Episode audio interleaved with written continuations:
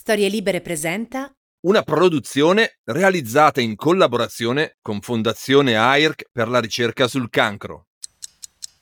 Questa serie di podcast è nata per celebrare tutti quei personaggi storici e contemporanei che con la loro visione e la loro opera hanno cambiato per sempre la nostra storia, dando una nuova direzione alla traiettoria dell'evoluzione umana. Qui vogliamo anche celebrare la cultura scientifica, una cultura che attraverso il contributo di una folta comunità di scienziati e scienziate continua a migliorare la nostra vita, in particolare migliora la nostra salute, come nel caso della ricerca per prevenire e curare il cancro, che ogni giorno vede impegnati migliaia di appassionati e competenti ricercatori nei laboratori di tutto il mondo. Questi ricercatori e queste ricercatrici alimentano lo spirito di questo podcast, che poi è lo spirito della scienza, della ricerca, lo spirito del laboratorio, luogo dove si sperimenta e si superano i nostri limiti per migliorare e arricchire la nostra vita. Qui, da sempre, vogliamo celebrare questo spirito raccontando storie di donne e di uomini speciali anticonformisti, eretici, ribelli, rivoluzionari, lungimiranti e visionari. Quando pensiamo a questi personaggi non possiamo che riferirci a loro come fottuti geni e da qui il titolo di questo podcast. Fucking Genius racchiude tutto il rispetto e l'amore appassionato che proviamo per questi straordinari Homo sapiens.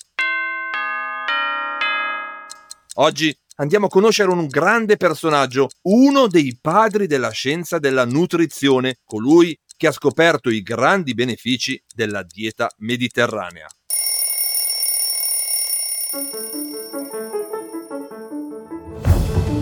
Sono Massimo Temporelli, sono un fisico e da 25 anni mi occupo di diffondere la cultura scientifica, tecnologica e dell'innovazione ma non sono qui per parlare di me. Mai come in questo caso abbiamo un piatto ben più ricco sul tavolo e allora iniziamo ad addentarlo. Questo è Fucking Genius, vite per la ricerca. E oggi parliamo del grande Ansel Keys.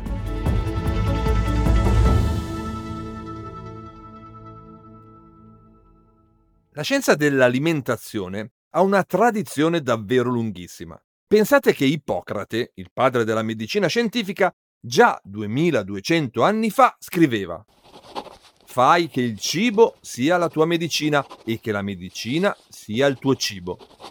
Proprio così. Mangiare sano è una prassi che porta grandi benefici al nostro organismo. Sono gli antichi a ricordarcelo. Eppure, lo scienziato che scopriamo insieme oggi ha davvero impresso un'accelerazione incredibile alla relazione tra alimentazione e salute, raccogliendo dati, comparando popolazioni, studiando gli effetti dell'alimentazione sull'organismo, arrivando infine a scoprire gli straordinari benefici di quella che oggi, grazie a lui, chiamiamo dieta mediterranea. Di fatto è la nostra tradizione gastronomica, quella di chi vive affacciato sul Mediterraneo. Forse è tempo per tutti noi di riscoprire e apprezzare questo tesoro culturale per quello che è un vero elisir di salute e di lunga vita.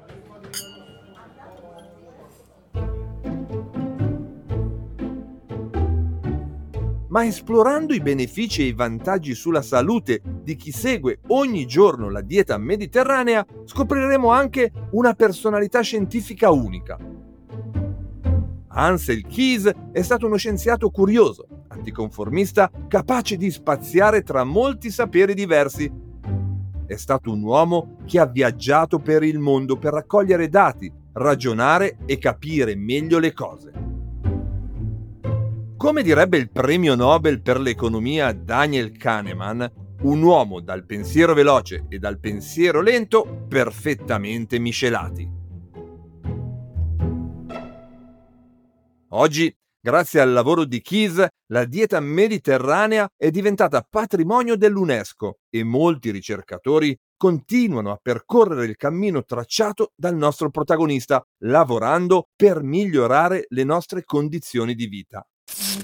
E dunque andiamo a scoprire la storia di questo incredibile genio. Seguitemi.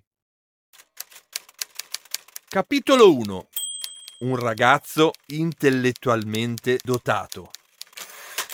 Come siamo soliti fare qui a Fucking Genius, partiamo dall'infanzia e dai primi anni di vita del fisiologo e nutrizionista statunitense, proprio perché spesso le caratteristiche dei grandi innovatori emergono fin dalla loro più tenera età. Il nostro protagonista non fa eccezione a questa regola.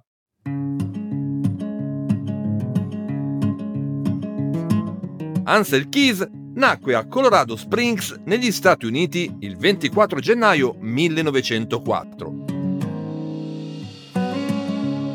Suo padre Benjamin era un rilegatore di libri, mentre sua madre, Caroline Emma Cheney, era casalinga, ma sorella di una delle icone del cinema muto americano, Lon Chaney.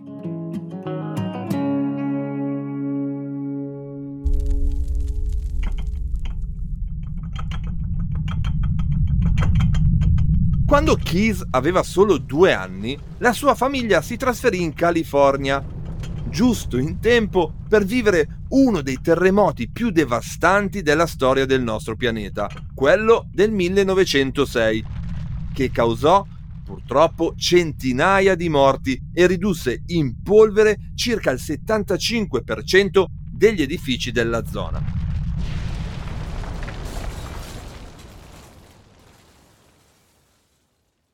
Per fortuna, tutti i membri della famiglia Keys uscirono illesi da quella devastante sciagura. Il padre di Ansel decise che non era il caso di sfidare oltre la sorte e affrontare la fatica della ricostruzione. Così la famiglia si trasferì di nuovo, questa volta a Berkeley, proprio in questa città il nostro protagonista inizia il suo percorso di formazione.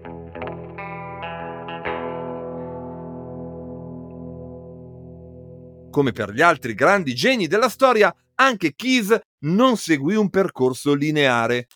Studiando la sua biografia si scoprono più zizzaghe e interruzioni che non obiettivi raggiunti. Il giovane Ansel era brillante e molto intelligente, ma era anche insofferente allo studio, agli obblighi delle lezioni e dei compiti a casa e così mollò la scuola a 16 anni per viaggiare e dedicarsi alle più disparate occupazioni. Pensate che per qualche tempo spalò il guano di pipistrello in una caverna dell'Arizona. Poi lavorò come trasportatore di esplosivi in una miniera d'oro in Colorado, ma fece anche il taglialegna e mille altri piccoli lavoretti. Insomma, nessuna regola, nessuna direzione. In quel periodo, uno degli scienziati più attivi di quel tempo nella misurazione dell'intelligenza, lo psicologo Lewis Madison Terman dell'Università di Stanford, selezionò per un test il nostro giovane protagonista insieme a pochi altri bambini e ragazzi superdotati del paese. I risultati ottenuti da Terman confermarono le doti straordinarie del nostro protagonista che, per dirla con le parole dello studioso, era davvero intellettualmente dotato. A riprova di questo c'è la straordinaria ripresa scolastica di Ansel Keys, una ripresa in volata potremmo dire. Nonostante le sue continue divagazioni tra viaggi e lavori assurdi, nel 1922, a 18 anni, il nostro protagonista completò gli studi superiori e si iscrisse all'Università della California a Berkeley. Iniziò a frequentare la facoltà di chimica, ma non era molto soddisfatto e già dopo pochi esami iniziò a pensare di cambiare facoltà. Un altro motivo fu che alla fine del mio primo anno mi offrirono una borsa di studio, ma io arrivai solo al secondo posto. Questo mi deluse molto. Insomma, chimica non faceva per lui.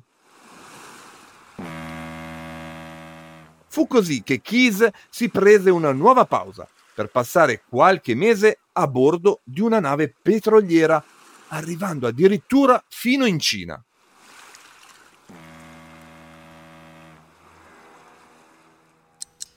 Tornato negli States, riprese gli studi nello stesso Ateneo, ma questa volta in economia e scienze politiche, materia in cui si laureò nel 1925. Il nostro protagonista però ancora non si sentiva sulla strada giusta.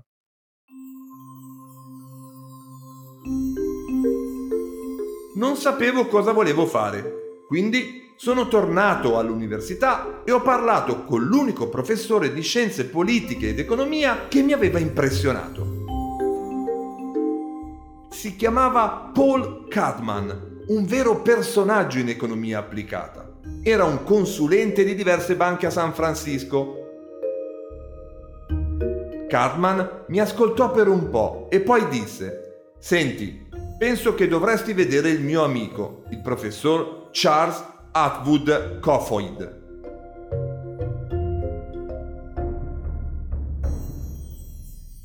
Cofoid era un famoso professore della facoltà di biologia ed era un personaggio irrequieto, uno studioso che amava zizzagare tra i saperi.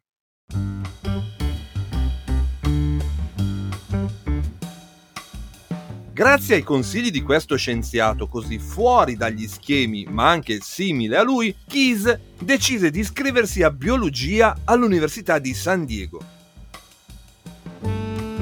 In pochi mesi fece tutti gli esami e poi, nel 1930, tornò a Berkeley per conseguire il dottorato di ricerca in oceanografia e biologia.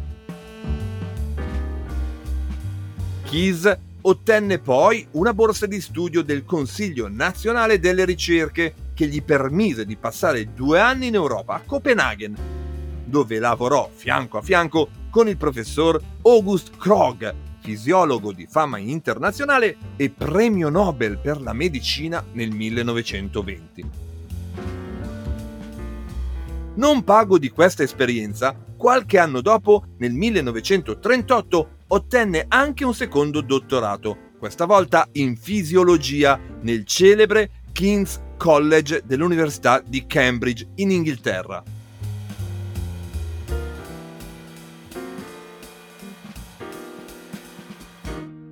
A quei tempi era abbastanza comune spostarsi molto. Oggi forse non così tanto, ma una volta lo era era normale fare la spesa da una scuola all'altra come borsista post-dottorato. Naturalmente dovevi tenere insieme anima e corpo. Insomma, mille esperienze, tanti viaggi, una laurea in economia, una in biologia e due dottorati, uno sempre in biologia e l'altro in fisiologia. Che dite? Gli possiamo dare la patente del genio? Andiamo a scoprire cosa fece Ansel Keys con tutti questi pezzi di carta. Capitolo 2 Le prime ricerche e la razione K. Mentre era a Cambridge, anche grazie agli studi fatti dal suo responsabile di laboratorio John Barcroft, Keys iniziò a interessarsi del comportamento e dell'adattamento degli organismi alle alte quote. Per questo ideò e pianificò un'importante campagna sperimentale in alta quota sulle Ande. Restava però un problema, come finanziare questo progetto. Ad un certo punto stavo per accettare un lavoro a tempo indeterminato a Cambridge, quando ho ricevuto un telegramma da Harvard. Così mi sono detto, va bene, vai ad Harvard e guarda cosa sta succedendo negli Stati Uniti. Ad Harvard, infatti, c'erano i fondi per svolgere la sua ricerca ad alta quota. Così il nostro genio partì. Destinazione? Sud America.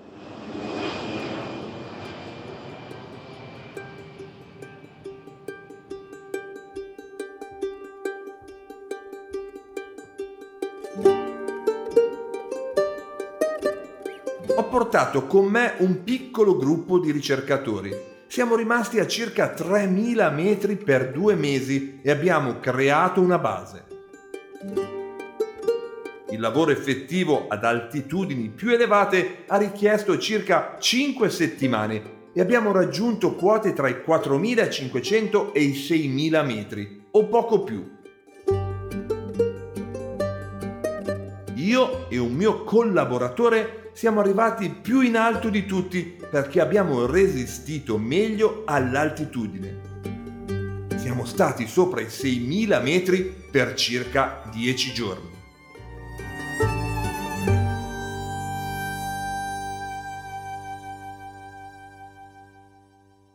Insomma, per parafrasare Keys, mente e corpo perfettamente allineati, davvero un physique du rôle. Ad Harvard, oltre a svolgere queste ricerche e a preparare la pubblicazione dei risultati dello studio sulle Ande, Keys insegnò biochimica in totale rimase nel prestigioso Ateneo per tre anni, dal 1934 al 1937, quando il nostro protagonista ricevette dalla Mayo Foundation, associata all'Università del Minnesota, un'offerta irrinunciabile, il doppio del suo stipendio di Harvard e soprattutto l'opportunità di creare una nuova divisione di ricerca biochimica sugli esseri umani. Keys non si fece sfuggire questa occasione. Si trasferì a Minneapolis e nel 1939 fondò il laboratorio di igiene fisiologica che dirigerà per quasi 40 anni.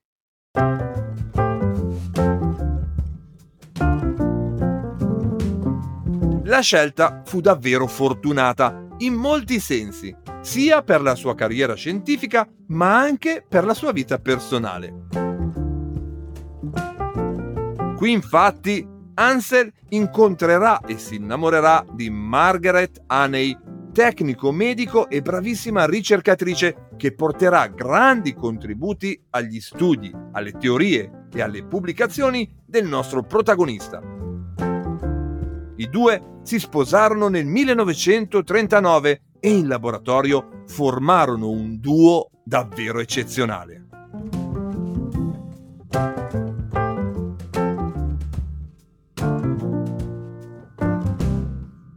Il nostro protagonista e i suoi collaboratori si focalizzarono sulla fisiologia e sulla biologia umana in relazione all'alimentazione, in particolare sul rapporto tra malnutrizione e malattie. È proprio da questo momento che gli studi di Keys prendono la strada che lo porterà a dare il suo più grande contributo alla scienza, la scoperta dei benefici della dieta mediterranea. Ma andiamo con calma. Dobbiamo prima parlare di un altro capitolo della sua vita, la seconda guerra mondiale.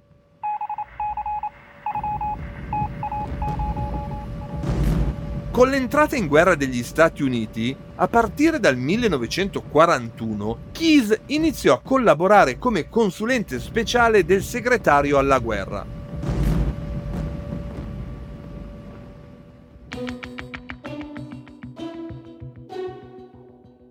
Grazie alla sua esperienza, ai suoi studi sull'alimentazione e alla nutrizione, in questo nuovo ruolo pubblico, Keys iniziò a lavorare con l'esercito per progettare e sviluppare le razioni per le truppe.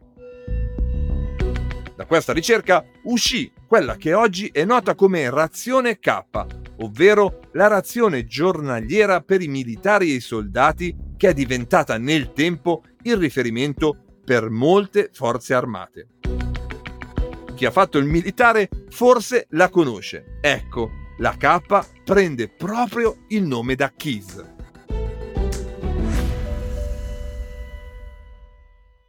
Grazie alla sua esperienza nell'esercito, che aveva relazioni strette con molti paesi, in particolare quelli appartenenti al fronte alleato, Keys stabilì forti e cruciali contatti con altre nazioni. Questi legami saranno il punto di partenza per un ampio studio scientifico che negli anni 50 prenderà forma e diventerà noto come Seven Countries Study. Il Seven Country Study è stato uno studio epidemiologico longitudinale e internazionale. Cosa significa? Come dice il nome stesso, significa che sono stati comparati i dati raccolti su sette paesi in quattro regioni del mondo. Stati Uniti, Finlandia, Paesi Bassi, Italia, Jugoslavia, Grecia e Giappone.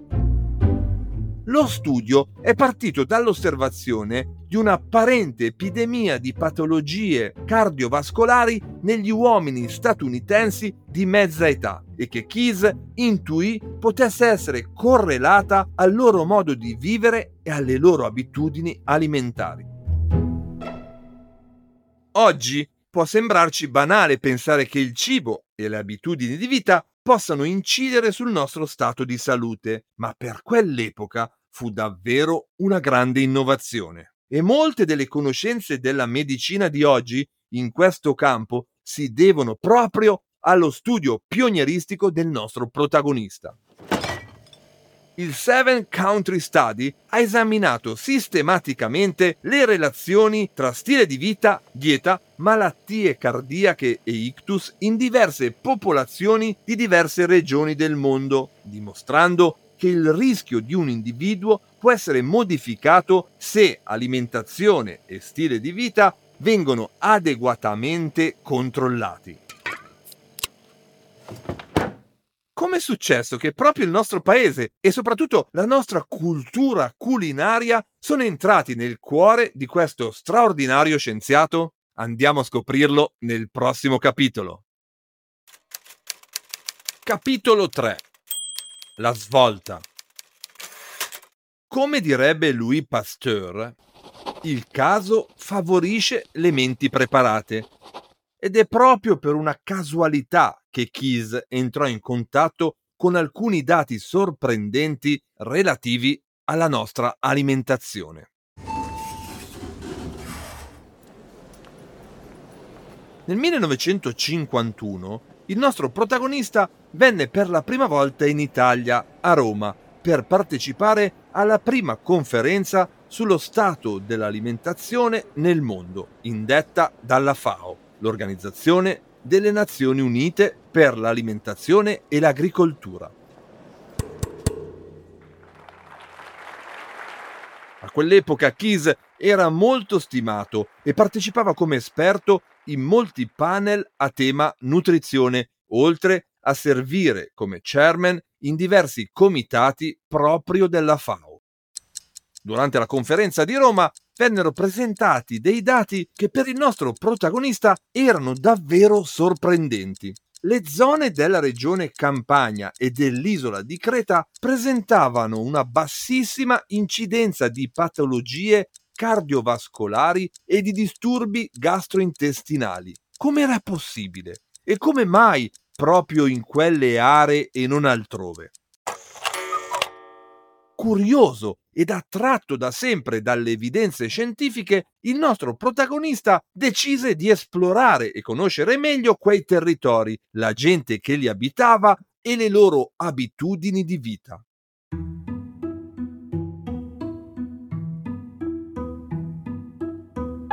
Naturalmente non era solo, infatti con lui c'era la sua compagna di vita e di ricerche, la moglie Margaret, che come ricorderete era al suo fianco nella vita e negli studi fin dal loro incontro alla fine degli anni 30. Fu proprio con Margaret che, all'inizio del 1952, Ansel Keys intraprese il suo viaggio verso il Mediterraneo.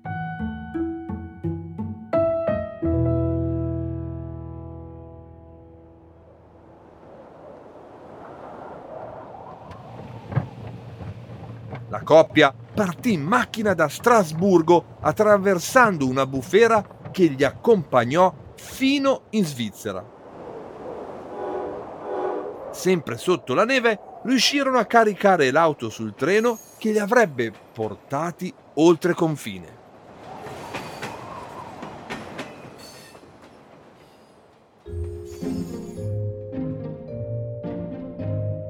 Giunti in territorio italiano, Domodossola, decidemmo di fermarci in un bar all'aperto per goderci l'aria mite, i colori vivaci dei fiori e il cinguettio degli uccelli. Crogiolandoci al sole, fu lì che bevemmo il nostro primo caffè espresso. Avvertivamo un'avvolgente sensazione di calore emanata non solo dal sole cocente, ma anche dalla gente, sensazione che avremmo continuato a sperimentare in ogni luogo di quello che oggi chiamiamo il nostro Mediterraneo quell'enorme striscia di terra che si estende dallo stretto di Gibilterra sino ai confini dell'Europa, la culla della cultura europea. Ecco come iniziò questa avventura secondo le vivide parole di Keys.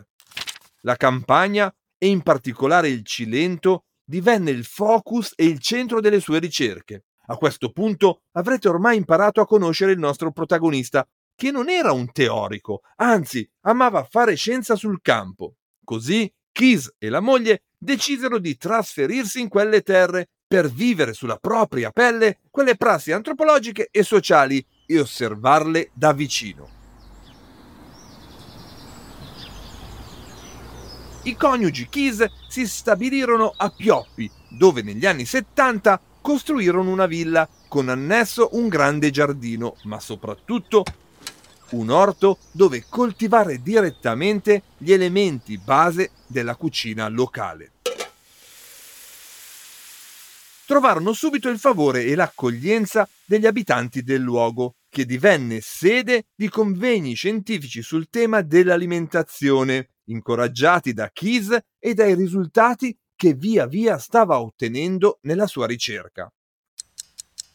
Comparando i dati raccolti durante la già citata campagna scientifica internazionale Seven Country Study, Keys riuscì a dimostrare scientificamente che l'elevata frequenza di malattie coronariche era correlata a un'alimentazione troppo ricca di grassi saturi che portavano a un incremento del colesterolo nel sangue. Era dal cibo che veniva il problema e dal cibo poteva arrivare anche la soluzione. Studiando le diete tipiche delle popolazioni del Mediterraneo, Keys arrivò a capire che il modello di alimentazione mediterraneo, povero di grassi animali e basato in prevalenza su alimenti vegetali e sull'uso di olio di oliva come condimento, poteva migliorare sensibilmente la salute delle persone a più livelli. E tutto questo era dimostrato dai dati raccolti. Nei paesi del Cilento, ma in media in molte zone del Mediterraneo, le persone vivevano molto più a lungo e soprattutto non erano soggette a problemi cardiovascolari che invece negli Stati Uniti uccidevano davvero tante, ma proprio tante persone in quel periodo. C'era quindi un'intera cultura alimentare a supporto della ricerca del nostro protagonista. La dieta mediterranea non è un'invenzione di Keys. L'abbiamo inventata noi, qui, nel Mediterraneo, grazie a migliaia di anni di innovazioni e sperimentazioni che oggi sono parte delle nostre tradizioni culturali ma fu il nostro protagonista a dargli un nome e a capire i benefici incredibili che la dieta mediterranea ha sulla salute di chi la sposa.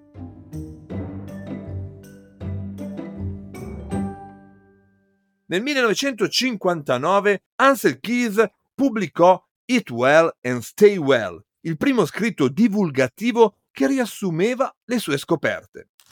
Il libro attirò molta attenzione sul nostro protagonista, che raggiunse l'apice della sua fama quando la rivista americana Time Magazine gli dedicò una delle sue copertine, nominandolo Uomo dell'anno nel 1961. Ma quindi in cosa consiste la dieta mediterranea? Beh, dovremmo saperlo tutti, ma è meglio dare una ripassata. È pronto? Tutti a tavola?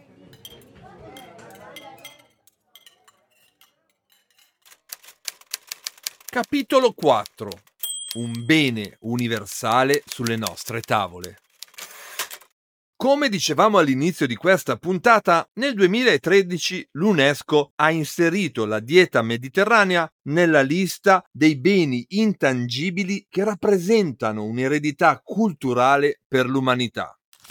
Al di là dei risvolti sulla salute che abbiamo già analizzato nel capitolo precedente e su cui aggiungeremo qualcosa tra poco, credo sia davvero interessante leggere perché questa dieta sia stata inserita nella lista. Mi sembra davvero che si possano imparare cose su noi stessi e sulla nostra cultura che forse diamo per scontate, ma che dovremmo apprezzare e promuovere molto di più.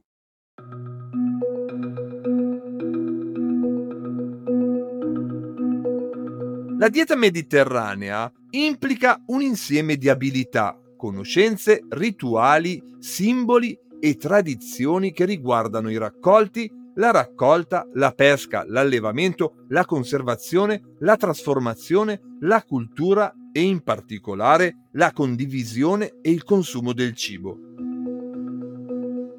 Mangiare insieme è il fondamento dell'identità culturale e della continuità delle comunità in tutto il bacino del Mediterraneo. È un momento di scambio sociale e di comunicazione, di affermazione e rinnovamento dell'identità familiare, di gruppo o comunitaria. La dieta mediterranea sottolinea i valori dell'ospitalità, del buon vicinato, del dialogo interculturale e della creatività e di uno stile di vita guidato dal rispetto della diversità.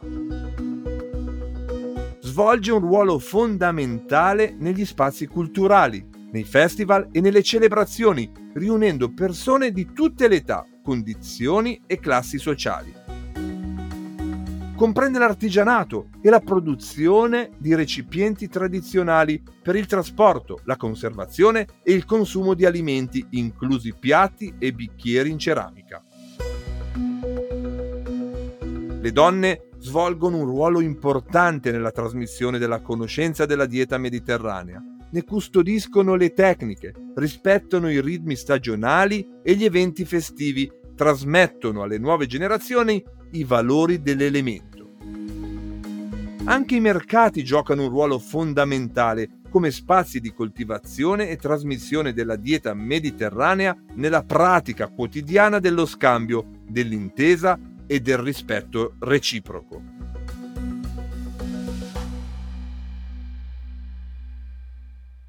Davvero molto bello e dobbiamo davvero essere molto felici e orgogliosi che a tutto questo insieme di prassi antropologiche e sociali, nato qui sul nostro territorio, sia stato riconosciuto un valore culturale universale. Ancora una volta, questo riconoscimento e questa conquista è in buona parte merito del nostro genio, Ansel Keys, e del suo pionieristico lavoro sulle nostre tradizioni.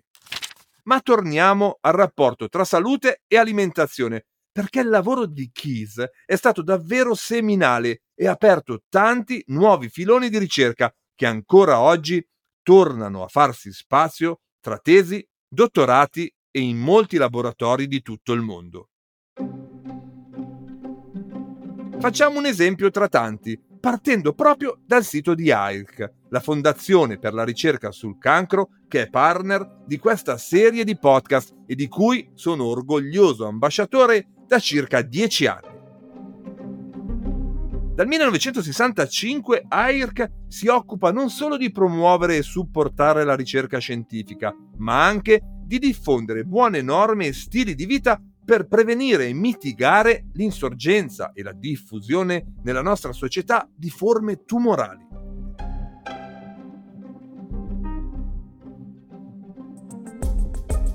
Navigando sul loro sito, ho scoperto che i risultati delle ricerche di Keys sulle malattie cardiovascolari e il loro rapporto con l'alimentazione hanno attirato l'attenzione della comunità scientifica. Forse la dieta mediterranea poteva essere utile a prevenire anche altre malattie, ad esempio malattie croniche e diversi tipi di tumore?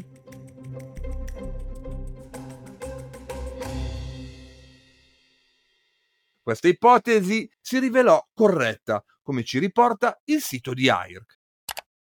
Oggi Grazie alle evidenze raccolte negli ultimi 15 anni, è possibile affermare che l'adesione alla dieta mediterranea è la migliore strategia che possiamo adottare a tavola per ridurre il rischio di ammalarci di cancro. Con il termine cancro si identifica uno spettro ampio di malattie tra loro, anche molto diverse, accomunate da una crescita incontrollata delle cellule tumorali e da altre caratteristiche. La scelta della dieta mediterranea è utile non solo a scopo preventivo, ma anche per affrontare quella fase nuova che corrisponde alla vita dopo la malattia. Anche solo da questo potete capire l'impatto gigantesco che l'opera del nostro genio ha avuto e avrà sull'umanità. Siamo ormai alla fine di questa affascinante storia, ma voglio chiudere con una nota di coerenza. Keys ha lavorato e studiato tutta la vita per trovare la formula, il segreto della longevità che potesse aiutare le persone a vivere meglio e più a lungo. Ecco, forse sarà una coincidenza, ma quando morì, il 20 novembre del 2004, il nostro protagonista aveva 100 anni.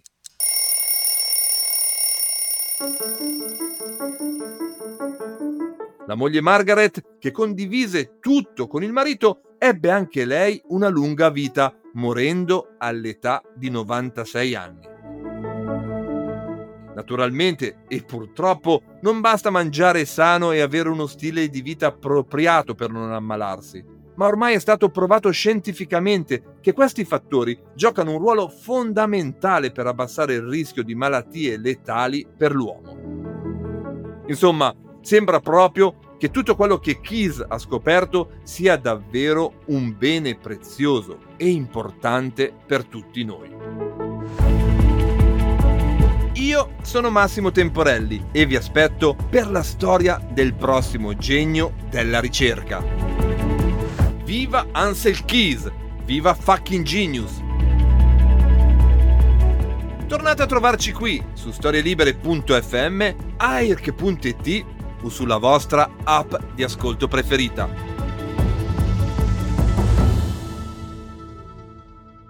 Una produzione storielibere.fm di Gianandrea